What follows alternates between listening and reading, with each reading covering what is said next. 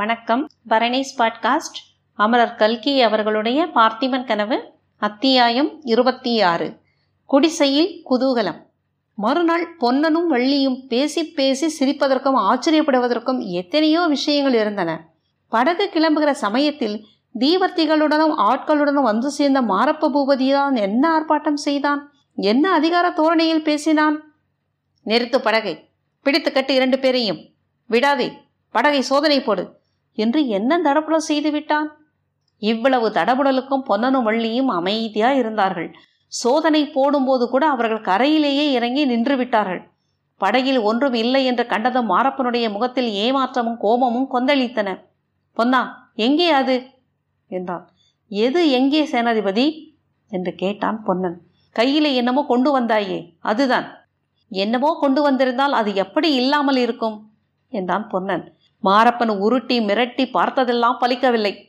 மாரப்பன் தன்னுடைய ஆட்களை விட்டு மரத்தடியிலும் தண்ணீரிலும் கூட தேடி பார்த்தான் ஒன்றும் கிடைக்கவில்லை.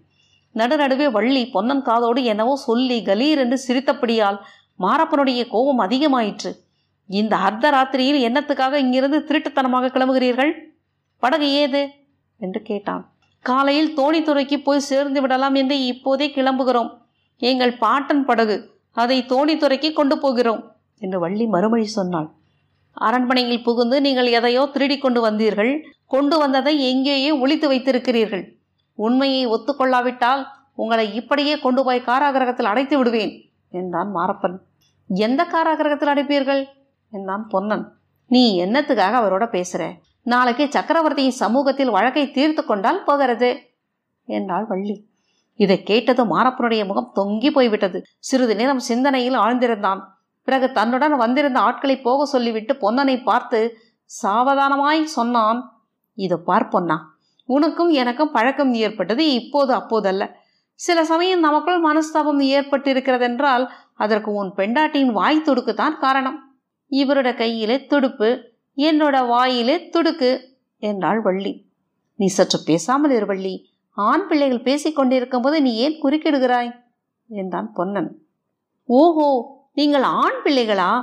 இருட்டிலே தெரியவில்லை. வெளிச்சம் போட்டு பார்த்தால் ஒருவேளை தெரியும் என்று முணுமுணுத்தாள். மாரப்பன் பொன்னா அவ்விதம் வள்ளியை நீ தள்ளிவிட வேண்டாம். நான் சொல்லுகிறது அவளுக்கும் தெரிய வேண்டியதுதான். உங்களால் எனக்கும் ஒரு முக்கிய காரியம் ஆக வேண்டியிருக்கிறது. அதை மட்டும் நீங்கள் செய்து கொடுத்தீர்களானால் உங்கள் உதவியை நான் மறக்க மாட்டேன். என்னாலும் உங்களுக்கு ஏதாவது ஒத்தாசை வேண்டியதாயிருக்கும். அது சிறு துருமும் பல்குத்த உதவும் என்றான்.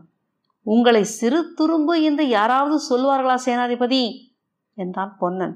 சரிதான் இந்த துரும்பினால் பல்லை குத்தினால் பல்லு உடைந்துவிடும் என்று வள்ளி முணுமுணுத்தாள். என்னால் தங்களுக்கு ஆக வேண்டிய ஒத்தாசை என்ன இருக்கிறது சேனாதிபதி? இந்த ஏழை படகோட்டி. மறுபடியும் வள்ளி குறுக்கிட்டு நீ ஏழை என்றால் யாராவது நம்புவார்களா? உன்னை உருக்கினால் ஒரு ராஜ்யத்தை வாங்கலாமே என்றாள். மாரப்பன் கூட சிரித்து விட்டான் ஆமாம் பொன்னா உன் பெயரே உனக்கு விரோதமாக இருக்கிறது. போகட்டும். நான் சொல்ல வந்தது என்னவென்றால் அந்த கபட சாமியார் இருக்கிறார் அல்லவா? அவர் இருக்கிற இடத்தை மட்டும் சொல்லிவிடு.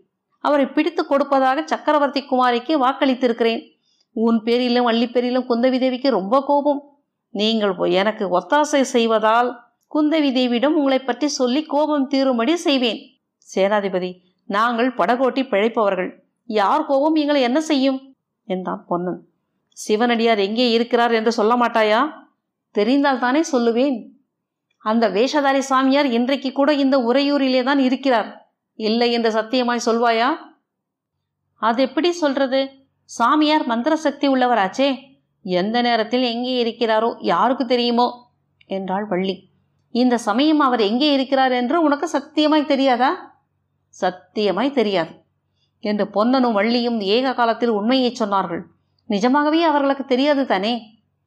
இருக்கட்டும் பொன்னா நான் மட்டும் மீசை முளைத்த ஆண் பிள்ளையானால் ஒரு நாளைக்கு அந்த சடை சாமியாரை கையும் மெய்யுமாக பிடித்து அவரை சடையை பீத்தெறிந்து அவருடைய உண்மை சொரூபத்தை வெளிப்படுத்துவேன். அப்போது உங்களையும் லேசில் விடமாட்டேன் என்று கருவிக்கொண்டே மாரப்பன் போய் சேர்ந்தான். அவற்றை எல்லாம் ஒவ்வொன்றாய் இப்போது நினைத்து கொண்டு சிரித்த வள்ளி ஆஹா சாமியாரோட சடையை மட்டும் நிஜமாகவே பீத்து பார்த்து விட்டால் மனுஷன் உடனே மூர்ச்சை போட்டு விழுந்து விட மாட்டானா? என்றாள். ஆமாம் வள்ளி அந்த சாமியார் யார்? சொல்கிறேன் சொல்கிறேன் என்று பயமுறுத்தி கொண்டிருக்கிறாயே என்று பொன்னன் கேட்டான். பெட்டிக்குள் என்ன இருக்கிறது என்று நீ சொல்லு. பிறகு சாமியார் யார் என்று நான் சொல்கிறேன். அதை நினைத்தால்தான் எனக்கு வேதனையாக இருக்கிறது. பெட்டி மட்டும் கிடைக்காமல் போனால் ஐயோ மகாராணியின் முகத்தில் நான் எப்படி விழிப்பேன்? அப்படி என்னதான் அந்த அதிசய பெட்டிக்குள் இருக்கிறது? சொல்லேன். அது அதிசய பெட்டி தான் வள்ளி அதற்குள் சோழ வம்சத்தின் பரம்பரை பொக்கிஷம் இருந்தது. கரிகால சக்கரவர்த்தியின் உடைவாளும் வள்ளுவர் பெருமான் தன் கையால் எழுதிய தமிழ் வேதச் சுவடியும் இருந்தன. பார்த்திப மகாராஜா போர்க்களத்துக்கு கிளம்பிய போது அந்த பெட்டியை மகாராணியிடம் ஒப்புவித்தார். இளவரசருக்கு வயது வந்து சுதந்திர மன்னராகும் போது அவரிடம் ஒப்புவிக்கும்படி சொல்லிவிட்டு போனார். இத்தனை நாளும் அரண்மனையில் இருந்ததை இப்போது என்னத்திற்காக மகாராணி எடுத்து வர சொன்னார்? இளவரசருக்கு அனுப்பி வைக்கலாம் என்றா? இளவரசருக்கு எப்படி அனுப்புறது? அவர் இருக்குமிடம்தான் யாருக்கு தெரியும்? பாவம். எந்த கண்ணில்லா தீவிலே என்ன கஷ்டப்பட்டு கொண்டிருக்கிறாரோ? அதற்காக இல்லை வள்ளி. பல்லவ சக்கரவர்த்தி உறையூருக்கு வருகிறார் என்ற செய்தி தெரிந்தவுடனே மகாராணி எனக்கு இந்த கட்டளையிட்டார். பல்லவ குலத்தாரின் வழக்கம் தெரியுமா உனக்கு? நல்ல வேலைப்பாடான பொருள் எதை கண்டாலும் கொண்டு போய் விடுவார்கள். சிற்பிகள் சித்திரக்காரர்கள் இருந்தால் அழைத்து போய் விடுவார்கள். சுவரில் எழுதியிருக்கும் சித்திரங்களை மட்டும்தான் அவர்களால் கொண்டு போக முடியாது. அதற்காக தான் நமது பார்த்திப மகாராஜா உறையூரில் சித்திர காட்சி மண்டபம் மட்டும் ஏற்படுத்தியிருந்தார். ஐயையோ அப்படியா சமாச்சாரம்? எனக்கு தெரியாமல் போச்சே. அதனால்தான் நான் சிவனடியாரிடம் பெட்டியை கொடுக்க தயங்கினேன்.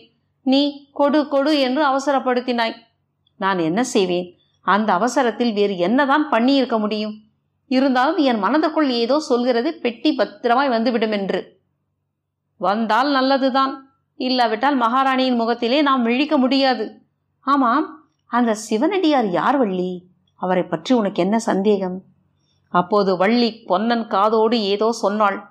அதை கேட்டதும் அவனுக்கு உண்டான ஆச்சரிய முகத்தில் தெரிந்தது. அதே சமயத்தில் வெளியில் குதிரைகளின் குழம்பு சத்தம் பல்லக்கு சுமப்பவர்களின் குரல் ஒலி. முதலியவை கேட்கவே பொன்னன் வள்ளி இரண்டு பேருமே வியப்படைந்து குடிசை வாசலுக்கு வந்து பார்த்தார்கள். இருபத்தி ஆறாவது அத்தியாயம் படித்து முடிச்சிட்டோம். இருபத்தி ஏழாவது அத்தியாயத்தில் மீண்டும் சந்திப்போம். வணக்கம்.